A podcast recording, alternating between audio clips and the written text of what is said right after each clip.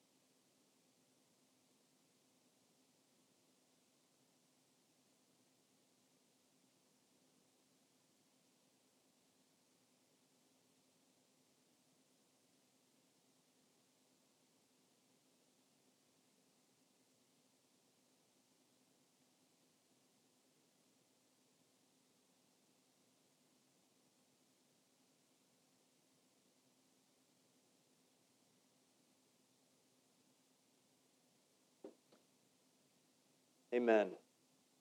Pray with me.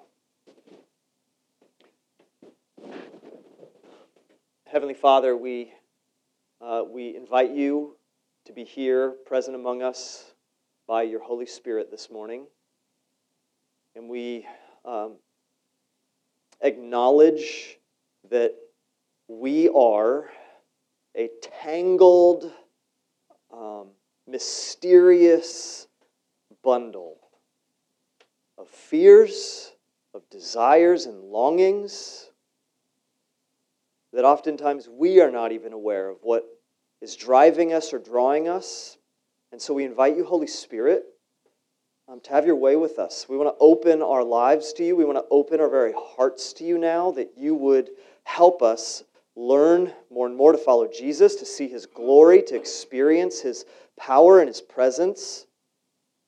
And so, for each one of us, whether uh, we've never taken a step in following Jesus, and we're just exploring and investigating and listening to what He invites us into, trying to decide if it's what we will give our life to, or maybe we've been following Him for ages, and uh, we need fresh experience and encounter of His presence to be strengthened, to feel whole, and to keep going. Um, would you meet us? Would you help us see that the contexts of waiting, whether small or significant, are an invitation to you to pray. In Jesus' name, amen. All right, you take your seats. So it's probably about four or five years ago.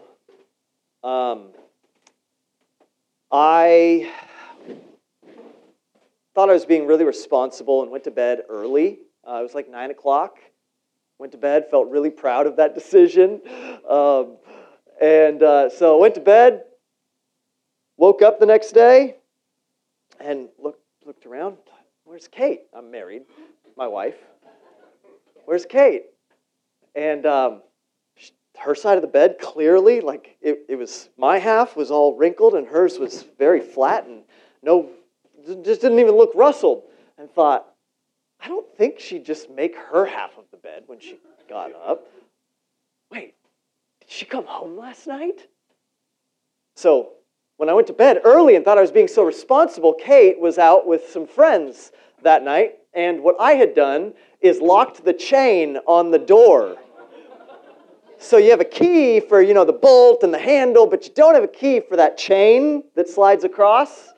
And in my absent mindedness, I locked that and just a personal decision is not to have my phone on like loud. It's just on vibrate. And so it was over on my desk away from the bed and i didn't hear her many many text messages and reading through them and just like the pit in my stomach that developed as i as i read babe you locked the door or no coming home! exclamation point. Babe the door's locked. Please come and open it missed call missed call missed call I knocked and couldn't get in. You're probably asleep. I'm going to Elise's house. it's the beauty of community, FYI. When you know people that live right around the block from you and are in life together in your church, you have people when your roommate or significant other locks you out. And um, Kate waited on me to open the door, and I was not available to open the door. I was not able to open the door. I succumbed to what we all do as a creature who needed sleep. But in my uh, absent mindedness, my lack of consideration for my wife, uh, just went through the motions and locked her out. It's a low point for me as a husband. But as creatures who are not self sufficient in ourselves, waiting is one of the fundamental experiences to our existence. Kate waited for me and I failed her. But we all wait for things, all the time. We wait for our first gen Nintendo Switch to load the new Zelda game that's so massive, you're convinced the game console is about to start smoking and flaming from the stress. We wait in annoyance for a response to our texts and emails that we think our boss should have gotten to already. We wait in our boredom in line at Ralph's when we have too much stuff to go through the self checkout line and need to go through the personed line. We wait for the movie to start while we put up with the mostly bad previews. We sit on the tarmac waiting to get off the plane that has landed while we sit in the stuffy uh, cabin after the air circulation has been turned off. Yeah, these are all true stories if you haven't been able to tell. We wait in dread when the doctor gives us or a loved one a prognosis we did not expect, and we realize we live under the specter of death. We wait in our aloneness when a friend is upset with us and we don't know if they're going to ghost us because of it. We wait in our longing for a person that we could see ourselves marrying to enter into our life. We wait in chronic pain as we wrestle with the thoughts of our future self still living with the agony. We wait under our failures and our inadequacies and shame and questions about whether life is even worth living. We wait for Jesus to make himself known to us in a way that feels real as we exert all our effort to not betray him. We wait for our Father to answer our prayers, for our grown up kids to turn back to Jesus, or our little kids to experience Jesus and choose to follow him. To be human is to live more often as one who is experiencing waiting for something than not. But we will do anything to avoid the reminder of our finiteness that waiting puts before us, right? The worldly system of living without God in view and big business and big tech are keenly aware of our anti waiting condition and offer us plenty of ways to escape it. Although they are simply ways to ignore it, and it can't be escaped, no matter how hard we try. Right? Marketing and advertising so often is just, hey, you don't need to wait. Yeah, get up, come over, get this thing. Surely it'll satisfy you. But if we want to become a people of prayer, following Jesus, learning prayerful living, waiting is not an obstacle, but an opportunity.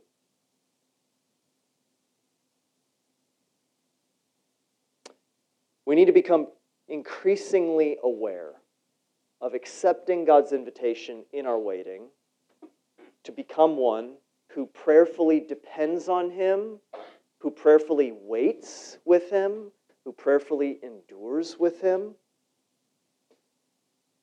You see, if we want to follow Jesus, it's a common term that we use that Scripture itself uses. What does that imply? It means that we see him, we hear him, we're following and responding to him. And that oftentimes leads us into the reality that we don't always have somewhere to go following him. So we wait until he leads.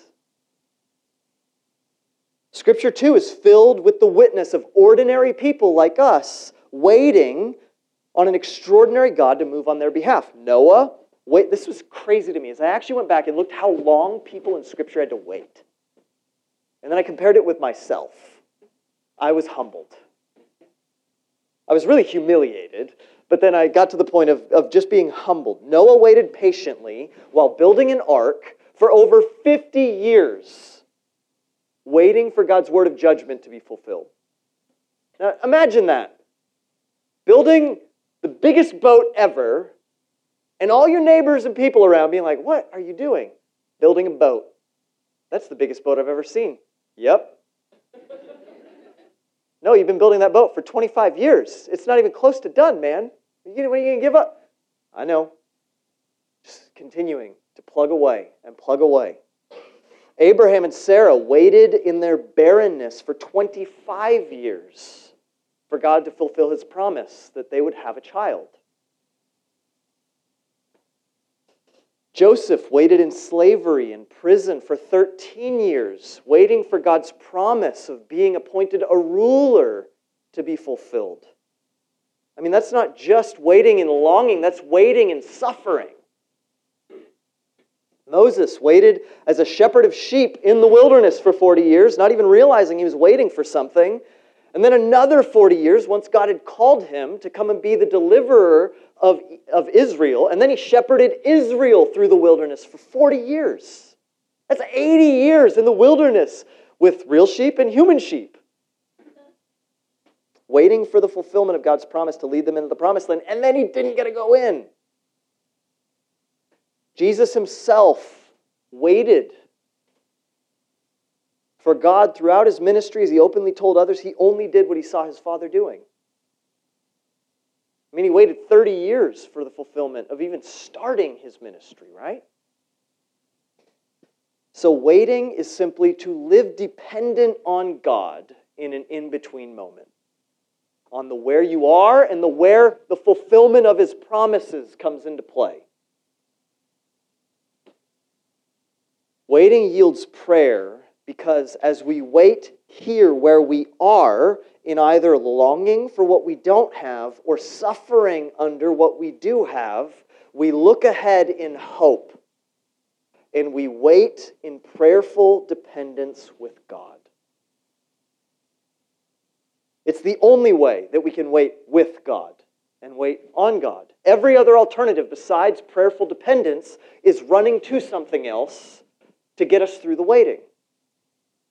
Psalm 27, where we are today, is filled with confidence in God, truths about God, pleas for help from God, and ends with a single command wait on God.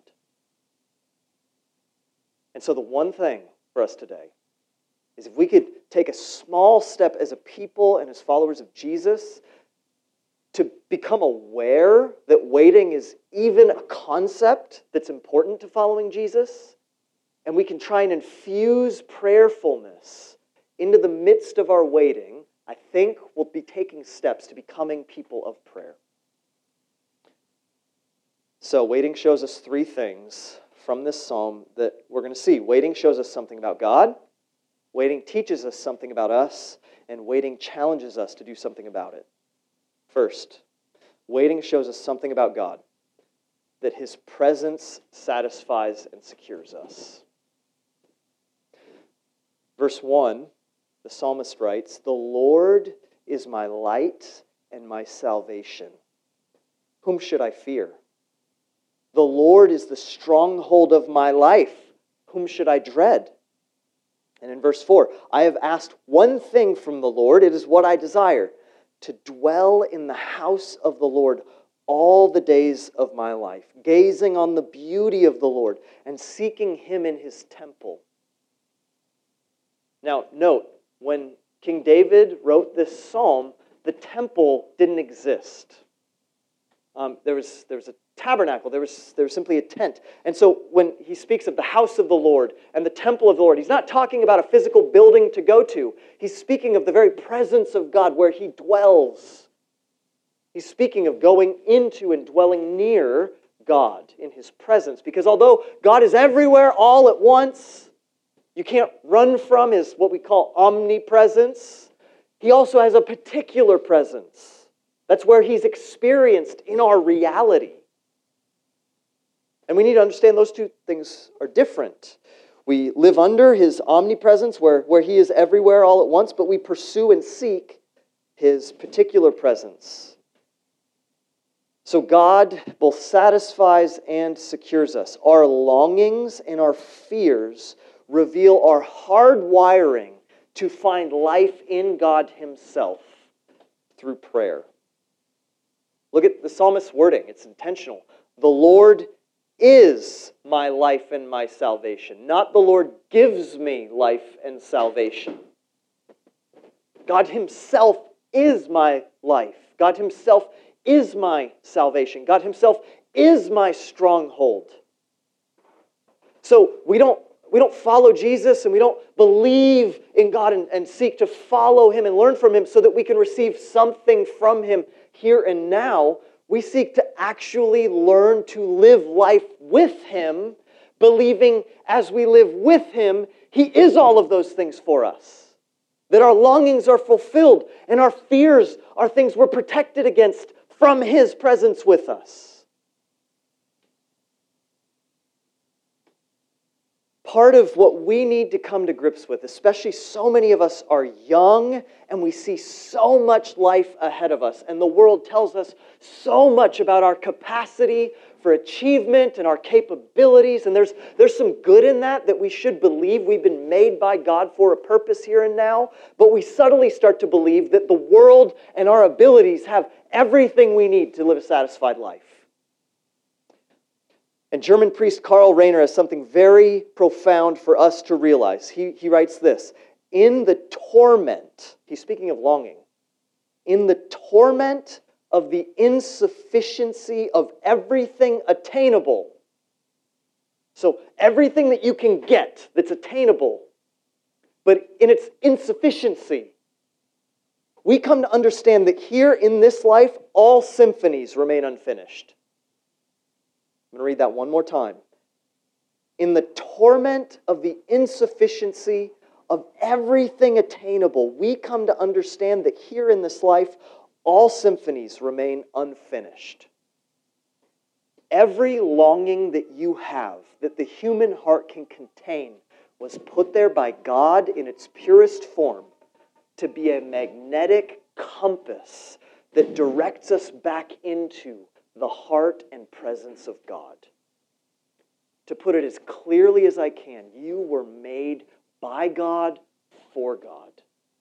Desire was woven into your being, not so that you would feel inadequate or unaccomplished, but so that you would be longing and looking outside of yourself for the source that can fulfill you. And it's all from his love for you. He made you with longing because he loves you. He wants, even in this broken, fallen world, entangled by sin, ensnared by idols, that we would remain restless until we find rest in him.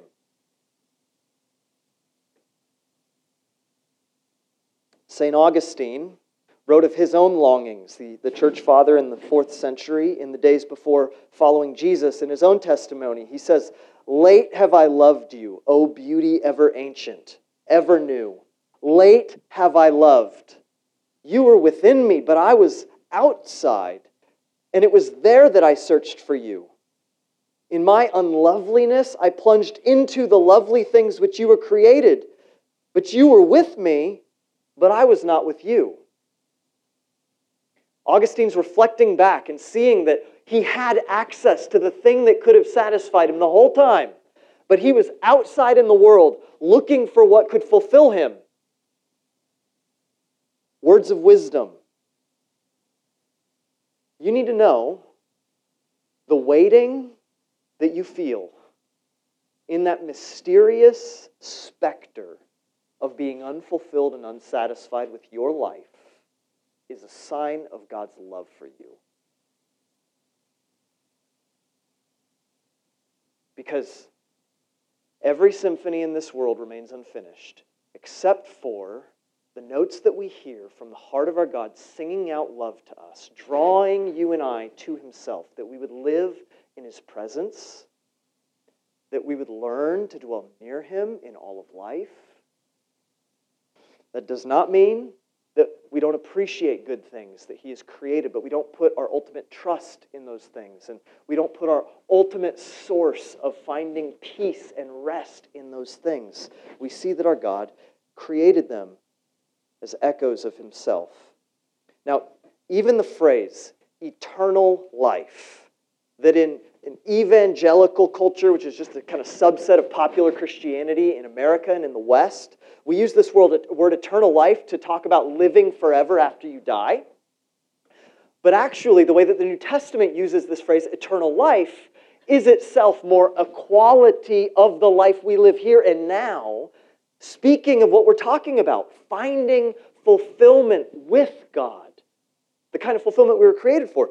And the only place in the New Testament that eternal life is defined is in John 17, 3, and Jesus himself tells us. He says, This is eternal life, that they, speaking of his followers, may know you, the only true God, and the one you have sent, Jesus Christ.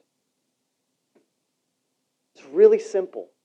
Eternal life is the experiential knowledge of life with God here and now. And so, as the psalmist writes, My soul longs for you. The Lord is my light and my salvation. I've asked one thing of the Lord. It's what I desire to dwell in the house of the Lord all the days of my life, gazing on the beauty of the Lord and seeking him in his temple.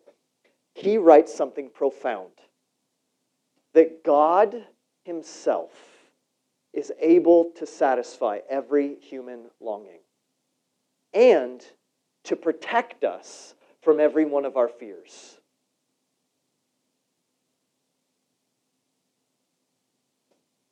The psalmist goes on to describe his experience in verses 7 and 8, where he tells us our second point. Waiting teaches us something about us that every longing and fear is an invitation to seek Him.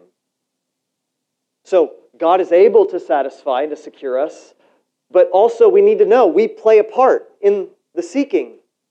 That is, that, that we actually pursue Him. Verses 7 and 8 Lord, hear my voice when I call. Be gracious to me and answer me. My heart says this about you Seek his face. Lord, I will seek your face. Much of following Jesus and being a Christian is a kind of waiting that is seeking. It's directing ourselves to God, banking on Him and some of the crazy promises that Scripture holds out for us. And saying, I will wait until you fulfill your promise to me. I won't go outside of you. I won't ignore you. I will seek you. If God created us with these longings as an act and sign of His love, the way that we love Him in return is seeking Him. You and I were made not only to receive His love, but to love Him in return. And so we seek. So when we're waiting in our lack of feeling satisfied or in our fear of the perils of this world, we wrestle with Him to, to kind of hold down our souls before Him and all of the writhing that we feel, temptation towards idols, temptation to fear man, we wrestle with God. And that's why in verses 9 and 10, the psalmist is so real when he says, Don't hide your face from me. Don't turn your servant away in anger.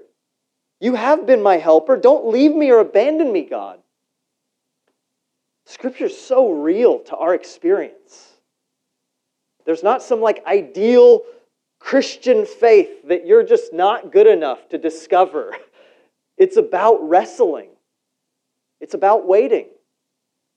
And continuing to wrestle and continuing to wait is one of the foremost ways we love God in return. It's much of what following Jesus is about. I'm going to tell you something very peculiar. It's very surprising and it's not intuitive. God hides himself in a place that he can always be found so that we must pursue him in order to experience him. That's why Jesus told parables about the kingdom being like these hidden things, like a treasure that a man stumbled across that was so precious he went and gave away everything he had in order to buy the field. Well, it was, it was a hidden thing. That's what God does. And it surprises me because I would think if I were God, I'd just show up with signs of obviousness. But that's why we are not God. We, we don't know. We don't have the kind of wisdom that creates mature worshipers of God. And a part of God giving us food that builds us up into maturity is Him being just near enough that we can always find Him, but always just far enough that we need to search him out. And sometimes, to be quite honest, I don't like that. Artist and poet Strahan Coleman writes of this longing and seeking of God. He says this You're always dancing with me, inviting me to find you. Before you clothe yourself in mystery, your beauty is in your hiddenness. May you learn to love the hiding God in this lifelong journey of divine discovering, finding as much pleasure in the God you don't see as in the one you do. What if God's hiddenness, his hard to reachness, isn't divine detachment, but entirely the opposite? An invitation that sparks our desire to dance within his mystery. What if the very thing that makes us ache this longing for the God we can never quite grasp is meant to make the adventure a little more magnificent. If we can see God's hiddenness as beauty, then those seasons of holy unattainability, or the moments when we feel most alone, can become an invitation into greater depths of His love. Now, I'm not so poetic as to understand the ins and outs of everything that he's describing there, but simply saying Let's not despise the fact that sometimes God feels far off. Let's press in to seek Him, knowing He will let Himself be found by us. So, I wonder where you are searching for God in your life for longings to be fulfilled, for security in peril. love, safety, power, pleasure, beauty, intimacy, all of these good things that become bad things when we make them ultimate. Maybe it's in your work. It's a very common one in our context. Maybe you're waiting for the fruit or for the enjoyment of your work to grow up into the vision that you imagined. Maybe it's in your relationships, waiting through the process of slow growth of the need for breakthrough in relationships for greater depth and intimacy with people around you, where you just feel like you're near them, but not really known by them. Maybe it's a needing to forgive people around you and to wait through seasons of pain. Maybe it's in suffering, waiting for wholeness or healing of broken bodies or ailing spirits or minds that aren't working properly. Maybe it's in longing, simply needing provision to be fulfilled by God in some way.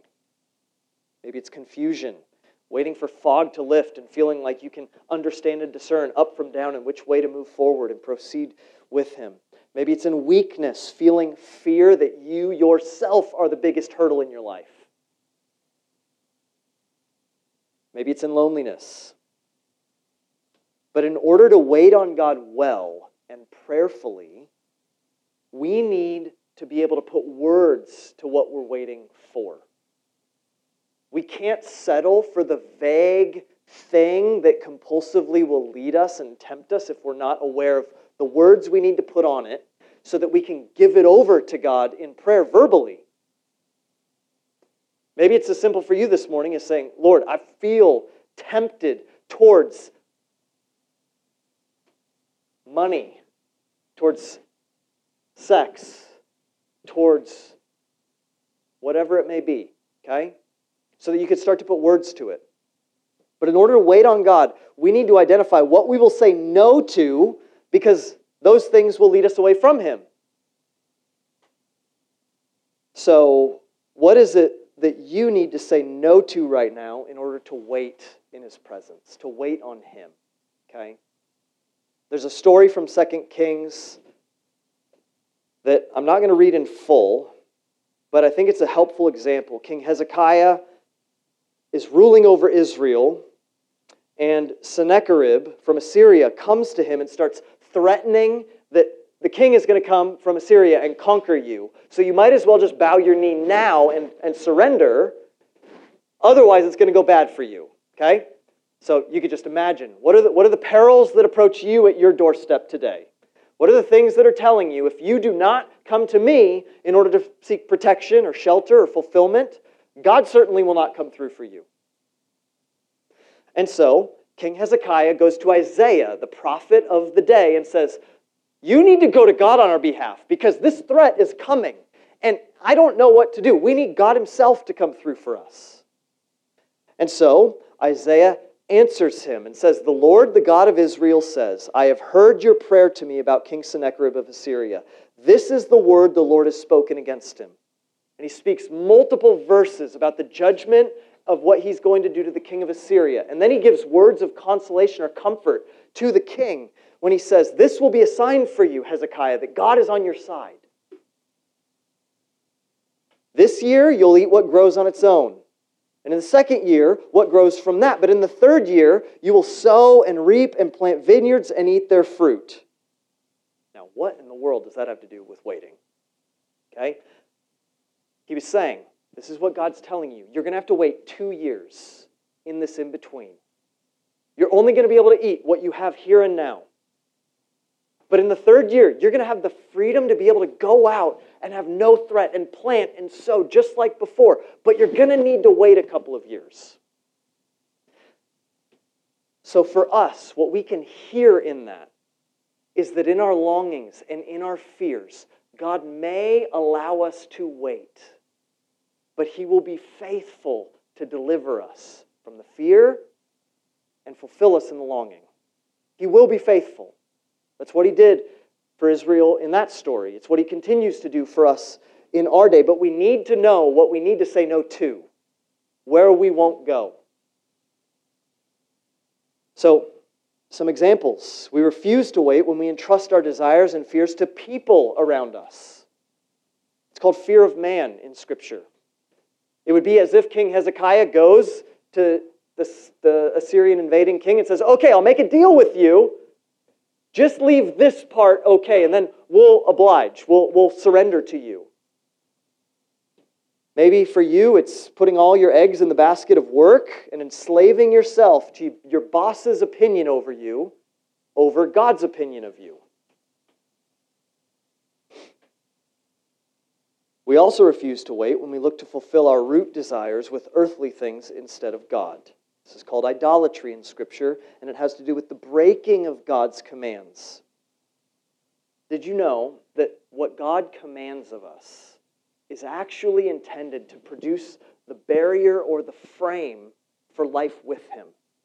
So when He says, don't go outside of this, He's saying, don't leave me. Don't leave my presence. Don't refuse to wait on me to protect you and fulfill you.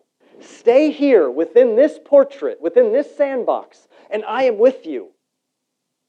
And so when our fears or our longings lead us outside of God's commands to not do certain things and to do other things, like love the people around us, what we're actually doing is fleeing God into what Scripture calls idolatry. And so, that could be running to substances to escape pain or fill our emptiness. It could look like marrying someone that we ought not marry, not following Jesus to fulfill our longing for intimacy according to our terms. It could look like all sorts of things, dealing with sex or money or power. But at the end of the day, God is faithful and trustworthy. We need one another to walk together in our waiting. We can't do it alone. Me giving you this information about God and His power is not enough for you to follow Him on your own. We need community. That's what discipleship is. And so if you don't have that, I invite you to join a missional community that meets during the week or a discipleship group of men or women where we're wrestling for transformation by being vulnerable with one another. And to cast your longings and fears on God in prayer this morning, knowing He will protect you that He will provide for you. Because lastly, waiting challenges us to be strong together, following Jesus in our waiting. The chief expression of love for God, a chief expression of love for God, is willingness to wait for Him. God receives love from you God receives love from you and I when we trust His word and wait for Him. Jesus receives worship in our waiting. And so I don't know what waiting you're going through right now, but as you learn to pray with Him, God actually is moved in His heart by your expression of worship and love. And it's actually what you were saved into. Last couple verses here, verses 13 and 14. This is what the psalmist says I am certain that I will see the Lord's goodness in the land of the living. Wait for the Lord. Be strong. Let your heart be courageous. Wait for the Lord. Verses like verse 13 sound too good to be true in our age of cynicism, where there's always a hidden catch. I am certain I will see God's goodness here. You read through the Psalms, you read through the scriptures, Jesus says, Come to me, anyone who has thirst, and you will be satisfied. Or he says, Come and eat of me, I'm the bread of life, and you will be satisfied. And we think that, well, yeah, you know, it was given like 2,000 years ago, life was so much more simple. Here and now, though, it's so complicated. And so there's a part of it that's true. But at the end, it's a lot more complicated than that, Jesus. When in actuality, we've got it reversed. We are complicated. God's promises are very simple. And there's beauty in that. Because even children can understand it. And the same is true and offered to all of us. Jesus, as we look to him, we see that the simplicity of God's promises will hold true in our waiting. Look to Jesus. Hear his words when he says, like in John 14, I will not leave you as orphans, I will come to you. So when we feel alone, we take that to God. We can stand and say, God, even hold him to his word. Jesus, you said you won't leave me alone, and I feel alone right now. Holy Spirit, help me. And he will be faithful. He can only be faithful. Did you know that? He can only be faithful because it's his character. It's his very nature that those promises flow from. He would de God himself if he broke his promise to you. So, this morning, let's look to Jesus as the fulfillment of all of God's promises, his assurance that he will come to us in our longing as we see his beauty and his love. He will deliver us from all of our fears. He's defeated even death itself. He's powerful,